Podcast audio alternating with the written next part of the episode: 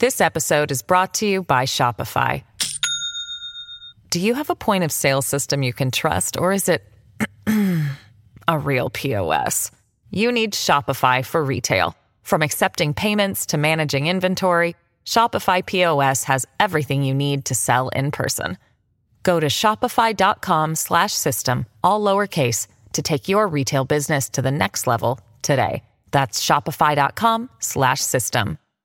Hello, everybody. This is Marshall Poe. I'm the editor of the New Books Network. NBN listeners like to read books and buy them. So we thought we'd tell you that right now, our friends at Princeton University Press are having a remarkable site wide sale. You can get 50% off books, including ebooks and audiobooks, with the code 50, F I F T Y, at checkout until May 31. You can save some real money on Princeton University Press books. I encourage you to go there and check it out.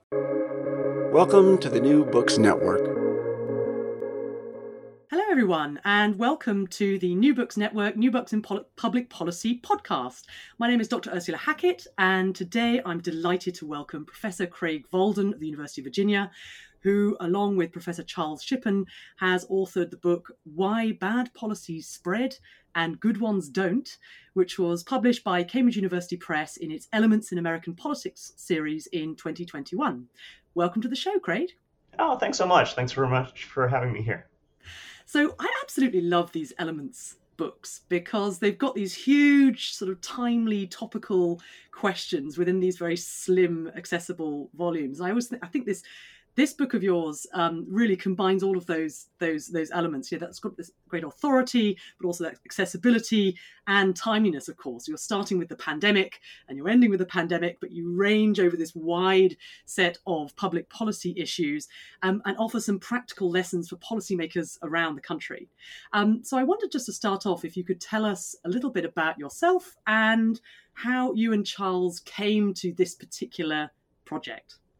Absolutely. So, uh, as you mentioned, I'm at the University of Virginia in the Batten School of Leadership and Public Policy. Um, I'm classically a political scientist, uh, and so really interested in questions of the politics that lead to various public policies.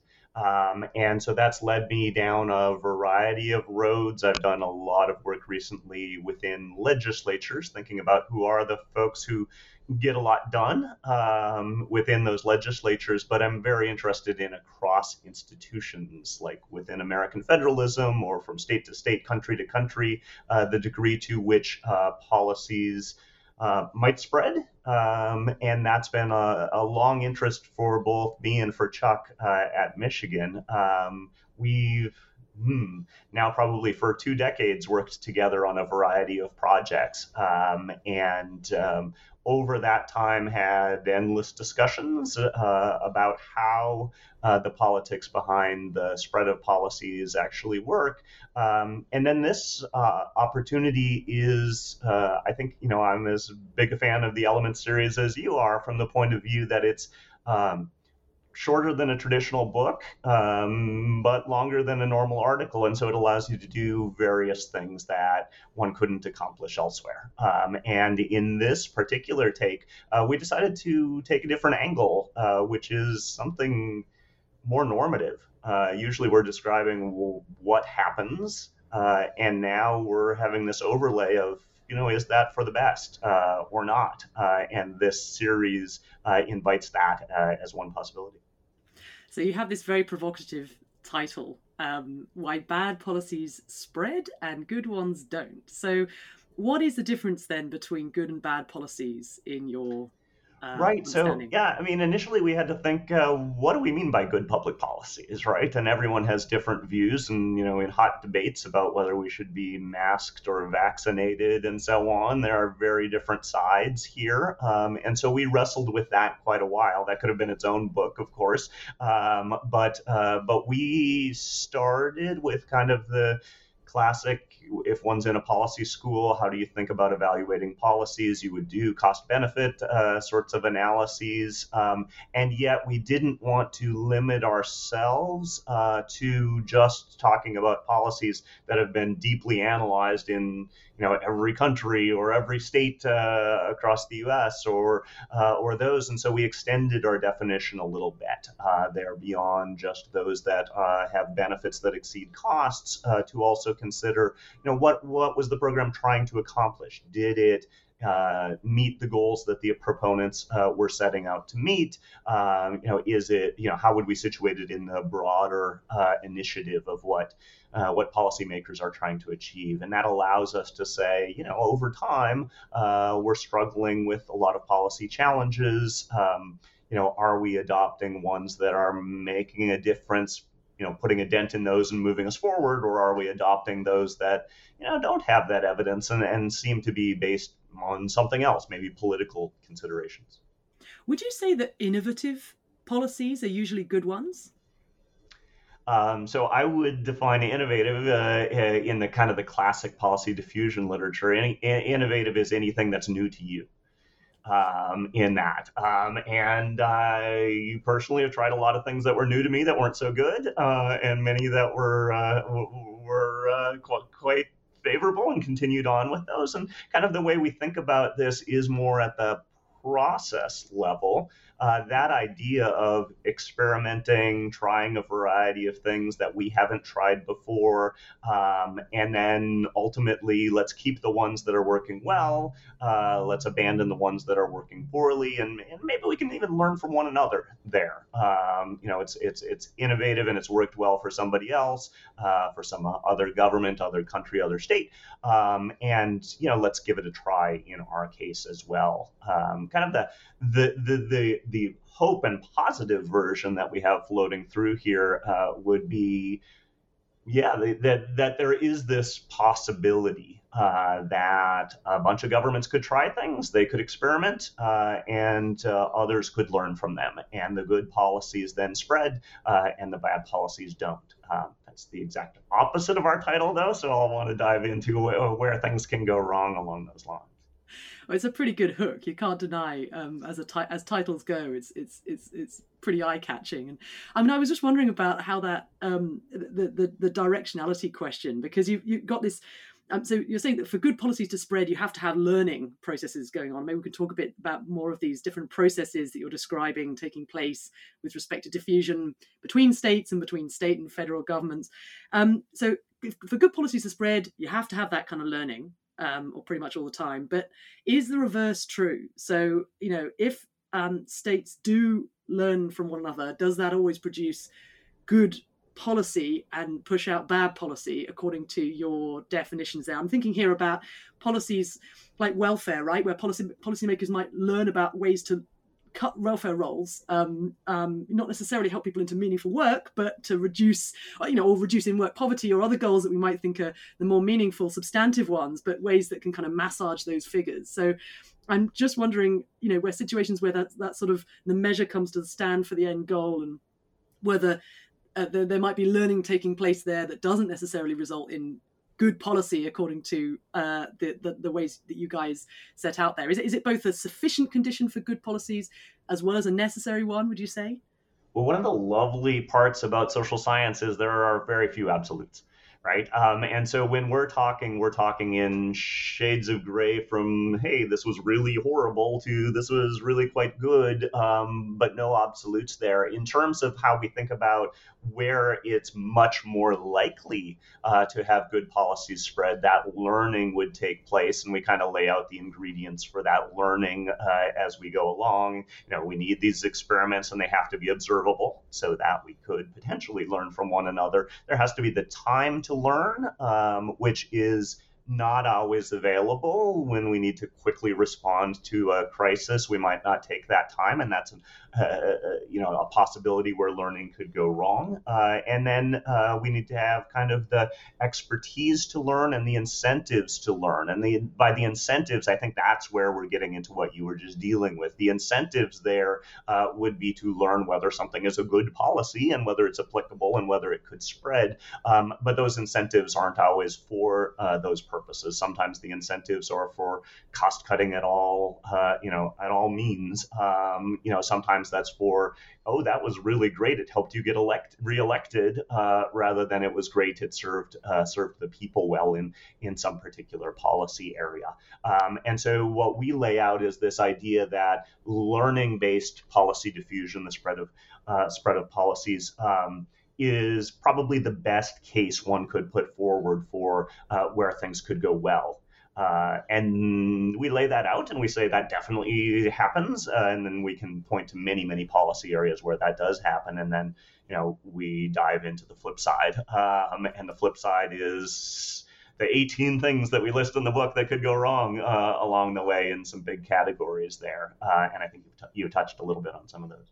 So tell me, uh, can you give us a little overview of some of those obstacles to uh, learning and, and, and, and, creating good policy and having that good policy diffuse between jurisdictions? I mean, what would you say are the biggest obstacles? Yeah, uh, so um, we, we, kind of bind them into four groups. Um, and so one of the groups is what we refer to as policy attributes. Um, there we just say, we know policies are very different from one another. Some of them are so complex uh, that we can't have that learning at a very easy level, or if we do have learning, one has to spend a lot of resources to dive into uh, those policies. Some are not very observable. It seems like, uh, you know, we're saving for a rainy day in some policies, but if that rainy day isn't coming, uh, we don't know if the policy is working or not. Um, one could imagine some sort of, you know, welfare reform that looks fantastic during, you know, good times, but then when a recession hits or, or something comes along, um, you know, we haven't had a chance to observe that despite the fact that it has spread rapidly. We raise uh, the idea of various tough on crime policies uh, that spread across the U.S. states uh, as everybody wanted, uh, as an elected politician, to look tough on crime, um, and yet uh, the effects of those policies aren't seen until you know after someone has spent some time in jail uh, and uh, and they're released? Do we see higher recidivism rates? We, we didn't even know what the effects of these policies were for a good decade, and yet they had spread so rapidly. So the, the attributes of the policies was one of the bins where we had some concerns. Uh, the second one, and, and we've touched on this a little bit already, is the the biased political incentives uh, that we see from time to time. You know, the, the idea that um, you know a, you know politicians who are making a lot of these decisions are are often thinking about the next election, and that next election is coming pretty quickly, and and it's coming before the time that's necessary to learn uh, about whether these policies work. And there's you know some degree of you know, pandering to voters, give them what they think they want, whether it's what's good for them in the long run, or catering to um, some special interests and campaign contributors. Um, and so those are kind of classic biases that we know in political science, but they certainly play out in policy diffusion. Um, and also in that bin, then we put uh, put down a variety of kind of uh, uh, rules of thumb or heuristics uh, that policymakers use, and they're similar to ones that we all use. We we heard about this. It sounded fantastic, uh, and therefore we're going to adopt it. Um, not because it is fantastic, um, but just because it sounded fantastic. And I'd rather, um, you know, make that decision pretty quickly to look like, uh, you know, I'm innovative as well, um, instead of doing all of the work that's necessary for learning. And then our third uh, bucket of the four uh, of where things could possibly go wrong is uh, just the nature of political processes. Like I said at the beginning, you know, I'm interested in the politics behind the, the spread of public policies. And when we look at the diffusion literature, we see lots of examples where politics kind of got in the way of learning-based policy diffusion, where um, you know legislators didn't have enough staff uh, or they didn't have uh, the specialization within, say, a committee process to learn the ins and outs of some uh, policy areas, but instead we're generalists. And again, then we're relying on kind of a, yeah, that sounds good rather than the cost benefit analysis or the research that is available uh, to to discern whether the policy is is working or not. And then our final bin uh, uh, of the four in terms of what could go wrong here uh, is that learning is just one mechanism through which policies spread. Um, Chuck and I kind of have long advocated that there are multiple mechanisms, and we tried to take the hundreds that have been described in the policy diffusion literature and boil them down. We we eventually came up with four. Um, you know, there's some arguments back and forth about whether there's a fifth or a sixth and so on. But the four that we had were were learning, uh, which tends to, but not always, uh, be good for the spread of uh, good public policies. Um, but then the other three are competition. Um, and so governments compete with one another. And when you were suggesting maybe we're going to, you know, undercut our programs or try to save costs or do a variety of things along those lines, that's right in line with the competition literature. With, um, you know, there's some literature on states in the US fearing they'll become welfare magnets if their programs are attractive enough, or this concept of a race to the bottom in some program areas where, you know, we're not really caring about uh, the recipients of some programs or uh, running prisons well uh, and so on. And so uh, the nature of competition and where can we you know get a little edge and maybe have lower taxes and attract more businesses to our area um, might motivate rather than learning. Uh, the second one, uh, in terms of the kind of potentially quite bad mechanisms, is uh, imitation. Uh, this is one where, uh, and I kind of alluded to this before, uh, where we don't spend the time to learn, but instead, um, you know, somebody adopts something and it sounds great, it looks great, it makes them look great, it makes them look innovative, and let's do the same thing here. not because we know that it worked, but because we want to look like uh, the cool kids. We want to look like you know those that that that have adopted these early innovations. Um, and then the, the, the final mechanism that we point to, and, and something else that could go wrong, is coercion. Um, we see across uh, you know across countries there is a lot of uh, okay could we put on sanctions to coerce uh, somebody's policies here? Um, we see that within you know a federal system as well where the national government might offer grants to uh, the regions or to the localities to get them to do something that they probably wouldn't have done otherwise. Um, well if the policy wasn't particularly good, they do need those uh, coercions. Um, and sometimes the coercion works well. And we're not absolute on any of these. Sometimes competition is good. Sometimes imitation just happens to work out. Sometimes that coercion coerces people and countries and governments to do the right thing. But in each of those cases, we can point to many, many instances where no, you know, those were taking us away from learning. Those were taking us away from the spread of good public policies. And, and as such, having these other mechanisms through which uh, things spread when we don't have learning uh, is really, you know, hitting on the title of the book. Then. I mean, coercion is a really interesting one, isn't it? Because it's it, it's a very emotionally charged word. It's one that's bandied around in political discourse quite a lot, and um, but but you know, on some level, any attempt to set the agenda on the part of the federal government is could be construed as coercive, right? I mean, I suppose it's difficult to set a, set some boundaries on that concept. Are you talking here about the more kind of the sort of the idea of punitive federalism and the kind of really antagonistic relationship between feds and state governments here? Yeah, I mean it's, it's it's interesting to think what we're trying to accomplish with with federalism, right? So to the extent that we say not every policy that's good for one state, for example, is good for another state. Uh, the nature of would it work as well, uh, you know, in Virginia as it would in Michigan. Those were the discussions Chuck and I would always have being at universities in the, in those locations. And, and you know, some policies would work well in both cases. And and you know, if the national government were promoting them, that's probably a good thing. Um, but in other cases, what's best for you know one state or locality is not best for another state or locality. And having you know that resolved uh, at the national level and then you know made uniform um, and likewise made uniform you know across countries in the European Union and so on um, is uh, is not always for the best. Um, and in many cases we would say okay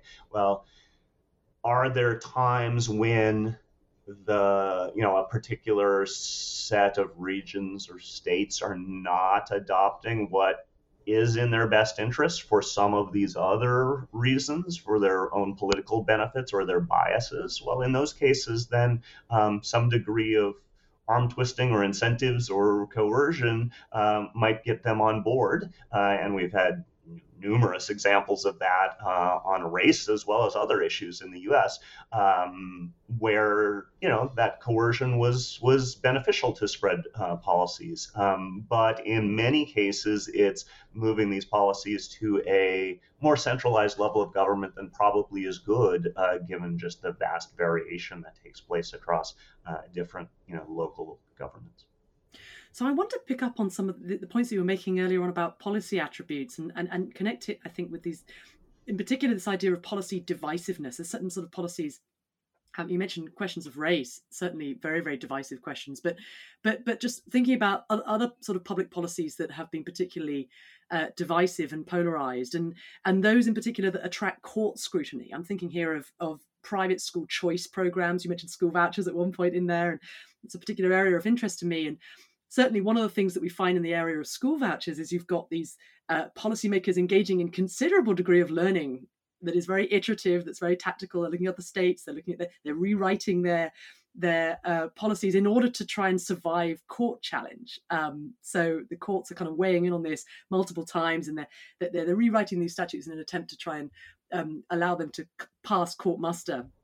Um, and and so there there the policies are becoming more resilient. Um, and the question I had in my mind as, I was reading your your wonderful book was, you know, does that make them good policy? Because on the one hand, there you know they, they, they, there's time to learn, there are sort of observable experiments um, in court multiple times, there are favourable incentives.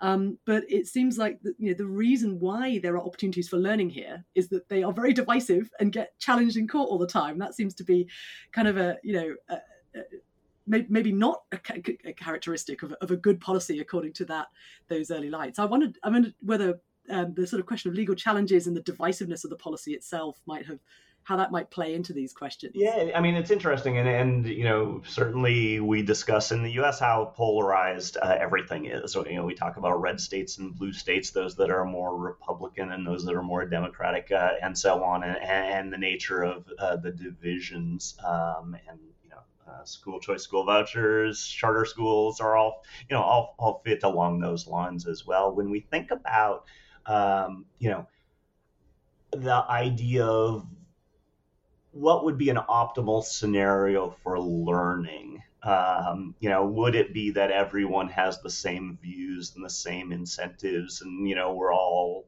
thinking about costs and benefits in the same way. I'm not convinced that that's the case necessarily, right? The the idea that different people are approaching problems through very different lenses, they have different values, they weigh the costs and benefits differently.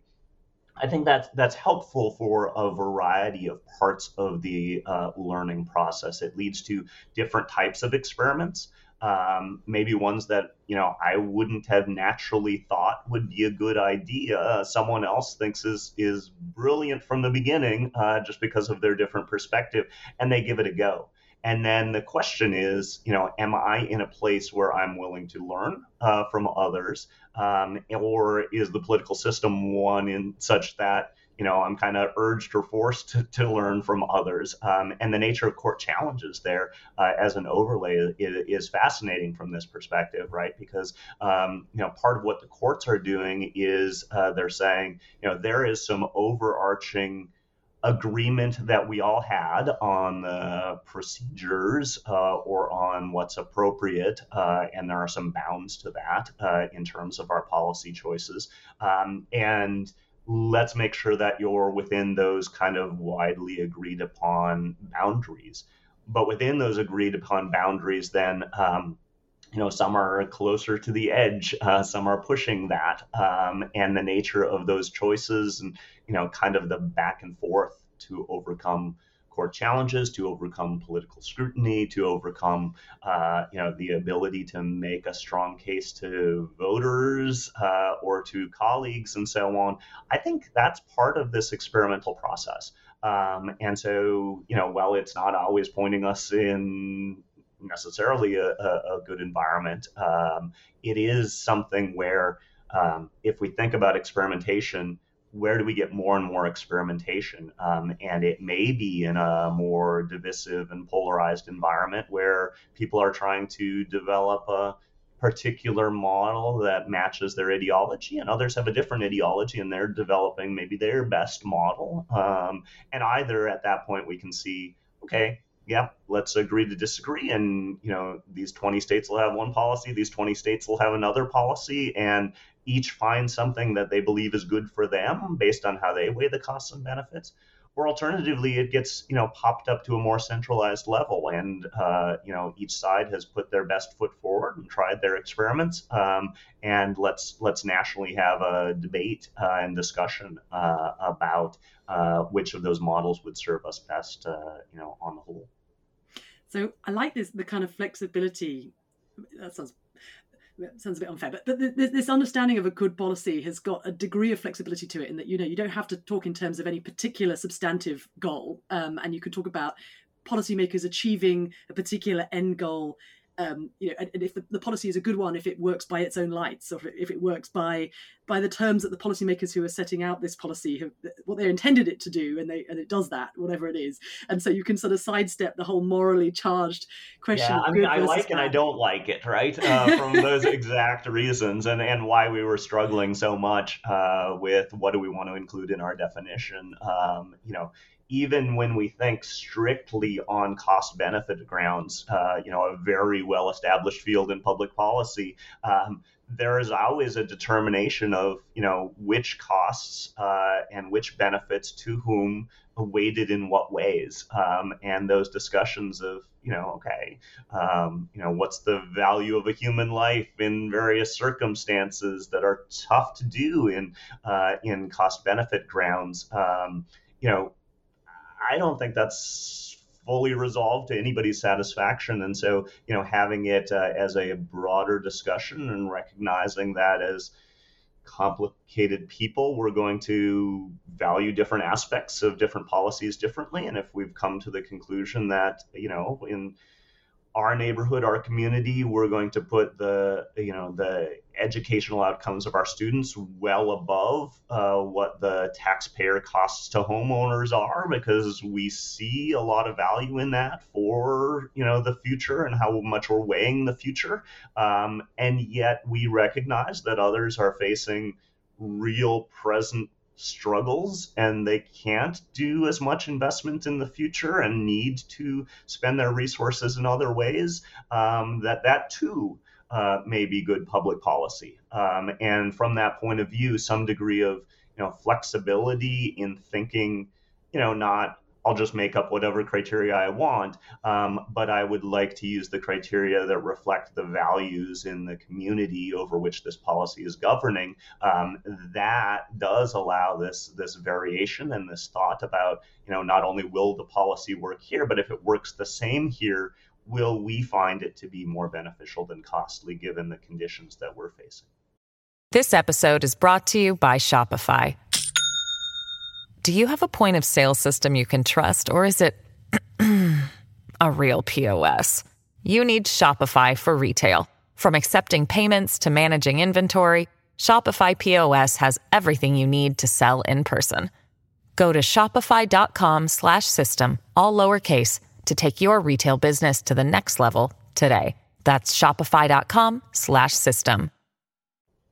So, um what about I mean situations in which so, so you got this you got this great cost benefit analysis vision of, of, of, what we understand by a good public policy and, and, and sort of in line with the goals of the, the policy proponents themselves but um, what about situations where the the goal it, it's the incentive is for the proponents of these policies to um, obscure that goal. Um, I'm thinking particularly here about, um, say, targeted regulation of abortion providers or some of the um, discourse around gun control um, that might be vulnerable to court challenge as well. Um, uh, uh, that, that, maybe there are, uh, you know, sort of public safety, but also maybe, I guess, to come back to the education example as well and the school choice thing. You know, this is about benefits to the child; it's not to the school. You know, there are certain things that you have to be careful about how you talk about those policies because they are politically um, uh, quite divisive and potentially also legally there are legal challenges as well. And so I'm just wondering whether there are it seems that there are sometimes situations where policymakers have very good learning based reasons to obscure the policy's purposes and effects. Um, there's a wonderful literature, of course, I, am sure you know, which is the, the, that of Suzanne Mettler's sort of idea of the submerged state and the tax expenditures and the, the way that this huge uh, there are there are considerable political benefits to expanding the state in all these vis- less visible ways rather than through direct appropriations but through using the tax system and all these indirect kind of third party delivery mechanisms.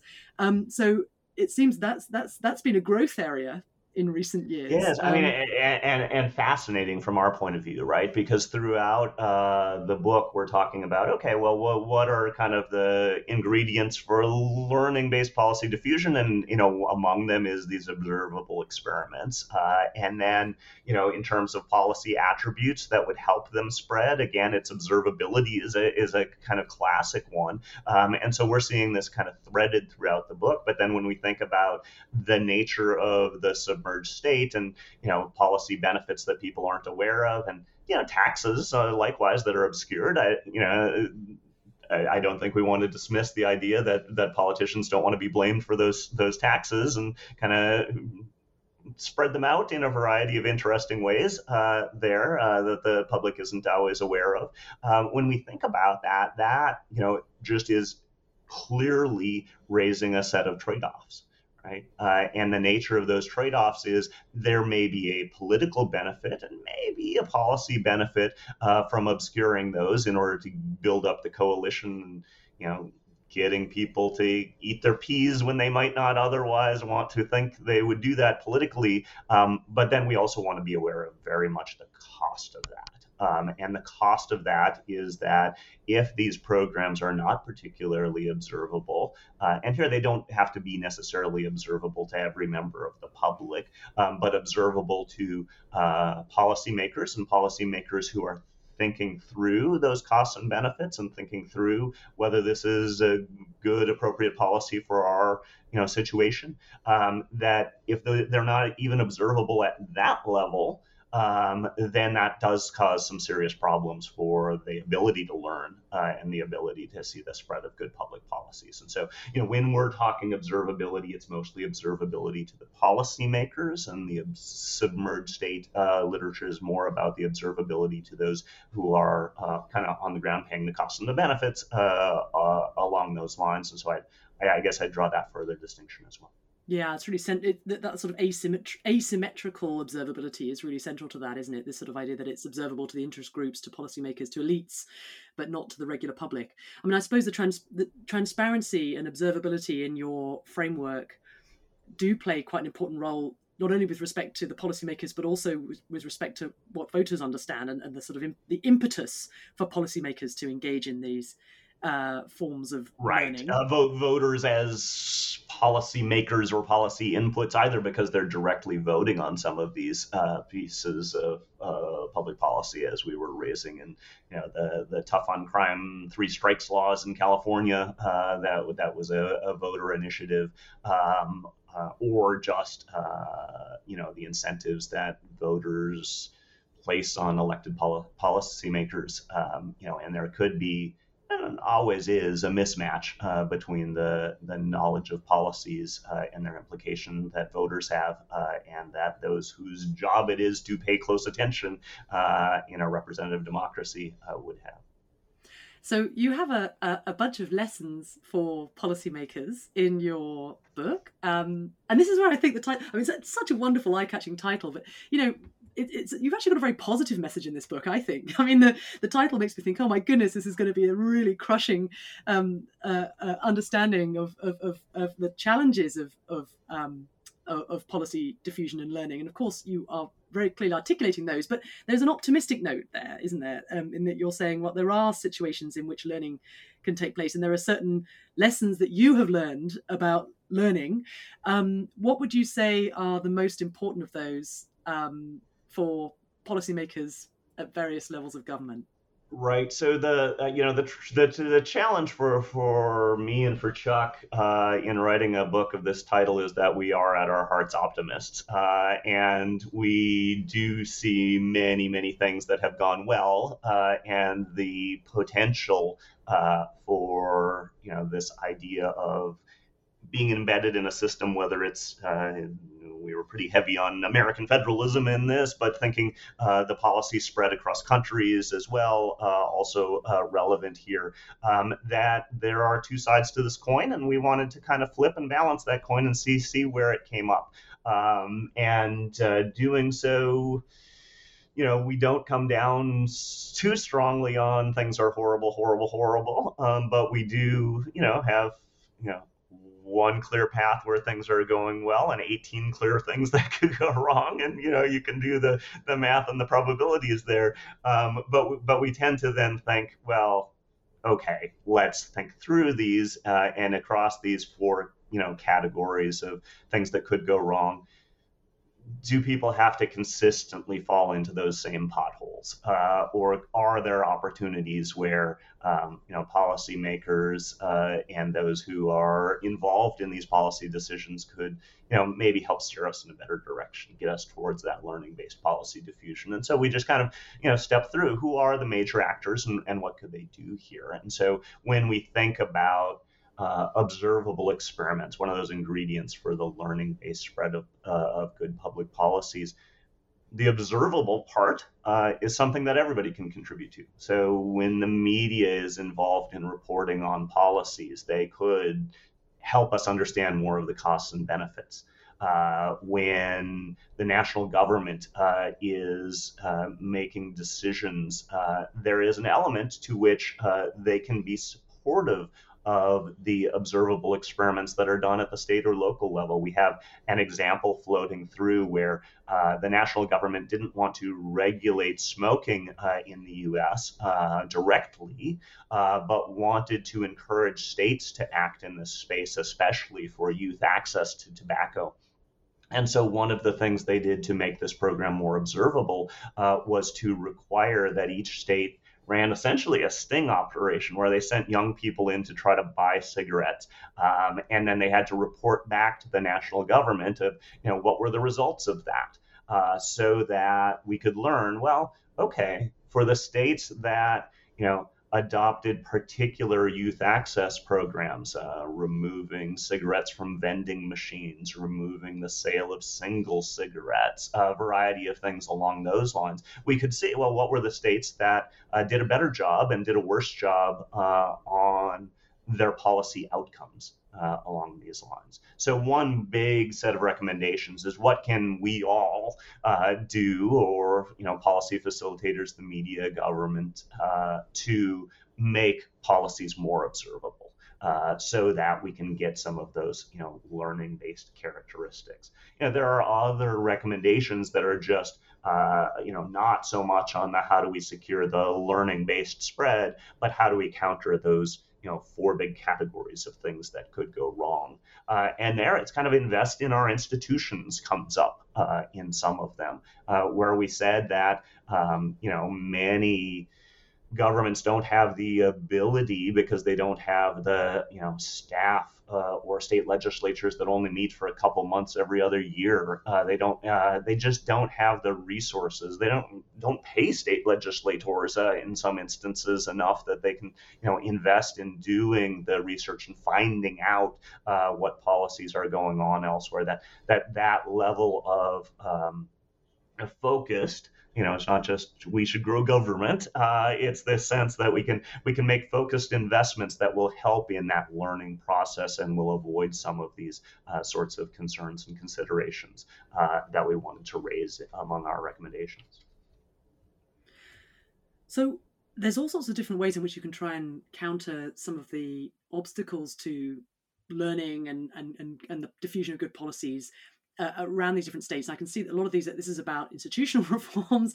Um, um, uh, but I mean, and you say you're an optimist. Um, I mean, this is a period of time in which we've got really deep affective polarization um, across the US, certainly, but uh, elsewhere as well, actually, but um, in lots of places. But it's uh, you know that that seems a, a major impediment to uh, learning from the other side. If you sort of see that, that, that tribalism, that sense that the other side is is um, is the enemy, and, and and policymakers being less willing to listen to proposals from the opposing party. I mean, do you, how optimistic or pessimistic are you in this period of increase? It seems increasing polarization of the likelihood that your lessons will be heeded by policymakers on either side of the ideological spectrum? Um, well, you know, I, I, would take that on two fronts. One is um, you know, what does this ideological polarization or partisan polarization mean for uh, whether our recommendations have any traction? But I, would take it much broader than that. What you know, what what does this uh, this degree of polarization mean for the spread of good public policies, whatever they are? Uh, and ours are just one form of a recommendation of what we think is good. Um, but there are many, many of these policies that could be good or bad. Um, and there, you know, I would point to some research that I've done recently recently uh, we kind of did this uh, in a, in a, in a randomized controlled trial, you know, um, experimental uh, methods, survey experiments approach, uh, where we were able to uh, present some ideas of policies that others were trying in other localities uh, to a variety of local government officials uh, through an email campaign and survey experiments embedded in that.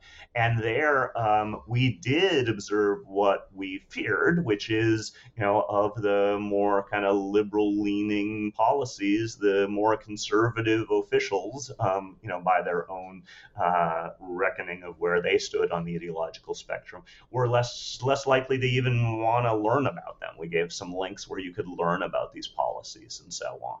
Um, and what we found there is there were two interventions that we could make uh, that did you know facilitate that ability and that willingness to learn from others even across the ideological spectrum one of those uh, was a report that you know this was tried by a republican uh, leaning mayor or city council or city. Um, and so, although the policy itself seemed to be liberal leaning, uh, it was tried elsewhere by Republicans, and you know that dramatically increased the kind of click through well i guess i should learn about that too rate. Um, and so you know even the degree to which if you win one battle across the political spectrum and you can point to no no people are trying this um, let's learn that learning can break through. Uh, and the other intervention uh, that was positive along these lines was when we emphasized that the program was successful. Um, because you know okay, you know, I'll dismiss what's, you know, across the ideological spectrum unless doing so comes at a real cost. Uh, and doing when doing so comes at a real cost because I'm giving up on things that actually are solving these problems that I care about. Um, you know, that's a that's a real loss. And and as such, when we were presenting these as big successes or even moderate successes, uh, people were much more willing. You know, these local government officials were much more willing to to click on and learn about and find out more uh, about these policies. And so, yep, I'm fearful, um, but I do see that there are paths forward uh, even in these kind of divisive times. I, I mean, uh, just to take that a little bit further, I mean the the sense that um, uh, the focus of the book inevitably is is, is on is on uh, state by state learning, looking at different um, uh, their neighbor neighbors and perhaps other states that are further afield and ones that are more similar to them uh, around the country. But um, there is a sort of cross national element that's kind of uh, that, that, that, weaves through the book. It's sort of it's sort of there in the background, I think. And I, I was very interested in this, speaking as a non-US based scholar, just about the uh, but but someone who spends quite a lot of time with U.S. state legislators and all these different state capitals, and wondering how far, in in your view, state legislators are looking beyond the United States itself um, in terms of their understanding of of public policy and and, and possibilities possibilities for learning. I mean, are they? Do, do you see them as as quite sort of parochial um, in terms of their vision um, or, do you see them as, as, as, really sort of reaching out and, and, and, and looking to other countries around the world for examples when they come to make policy? Um, right so you know I, I don't know if it's just sort of a, a, a sense of okay, let's only think within the US, which they do, or if it's just a we have 49 other experiments already going on here, why do we need to expand that to hundreds more? Um, as well as uh, the kind of the nature of well, are things really the same in Belgium as they are in, you know, uh, Delaware? Um, you know, the, the the nature of that. You know, I don't see much uh, in the way of reaching out for examples beyond other states. Um, and that even goes to the level when we're looking at local policies. Um, that you know one city will look uh, to its neighbors within the same state um, and less likely to look beyond that state. Where they look beyond the state, it's to you know it's pretty good sized cities looking to very major cities. So there is this element of, you know, kind of looking upward to the bigger or wealthier, uh, you know, uh, nature of, of how that learning and diffusion takes place. Um, but there is something about state boundaries uh, that hits localities, and there's something about national boundaries that, at least in the U.S., which I'm familiar with, uh, seems to seems to limit that that degree of learning. Mm-hmm, mm-hmm. I would just be very interesting to sort of see whether these vision understandings of success elsewhere could have some could help move the needle on some of these um on on on on yeah on i mean it, it, there there are sort of ways we can think about that right because um one of the paths is more indirect which is you know if there's been a big crisis somewhere and a solution somewhere else um, you know the nature of uh, how that spreads uh, could be somewhat indirect. So um, there's work, for example, that suggested that um, when other countries are struggling with a particular policy, it's not so much that it would go to the US state or local level, it might go to some discussions in Congress um, or something along those lines. And uh, a lot of evidence that even when things are raised in Congress or raised in the national media, uh, that does enough to elevate the salience of the issue that localities and states start wrestling with it as well. So there may be this more two-step process um, involved there, uh, and especially on uh, issues that are potentially of high salience.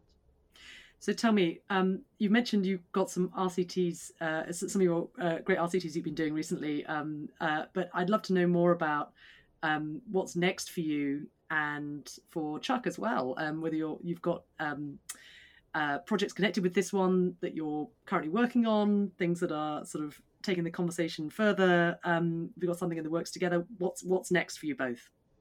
Uh, great question. Um, and, uh, you know, we have this kind of co author relationship that uh, as a, either of us has any great ideas, we think about, you know, is this appropriate for the, uh, for the others to be involved uh, in and, and so on. Um, I have one project that I'm working on that's really kind of in the weeds methodological. Um, a lot of the diffusion studies uh, have been done through kind of data gathering and event history analysis uh, at the state government level. Uh, and those event history analyses, you know, when we're thinking across these different mechanisms of diffusion, we just have this tough time saying, okay, did one state adopt a policy that was found in another state because they did the learning or was it because of competition or imitation or you know these other mechanisms uh, and so in a in some work that i'm doing with uh, bill berry at florida state uh, and some others um, we're actually running simulations where we simulate a kind of true underlying data generating process. And then we see the extent to which we can actually detect that using the methods that everybody's been using in this field for 30, 30 to 40 years. Uh, and uh, it'll come out maybe with another troubling title, uh, which is uh, potentially, you know, we're getting it wrong a lot oh, of no. the time. Um, and, uh, and, and we need to reassess what methods we're using in detecting uh, these sorts of considerations uh, and what's actually going on uh, in the diffusion uh, literature from the kind of quantitative end of things. Um, so, be on the lookout for that. Uh, Chuck is working endlessly and uh, and has a, just a tremendous stream of young scholars and graduate students that he's working on on a variety of, of these fronts. So, um, you know, keep keep on the lookout there as well. Will do. This all sounds fa- fantastic. Um, Craig Volden, thank you so much for speaking with me. Um, this has been really great. Um, the book is Why Bad Policies Spread and Good Ones Don't, um, published with Cambridge Uni- University Press last year. Do take a look. Um, uh, thank you so much for joining the conversation. Thanks, Ursula. It's been tremendous.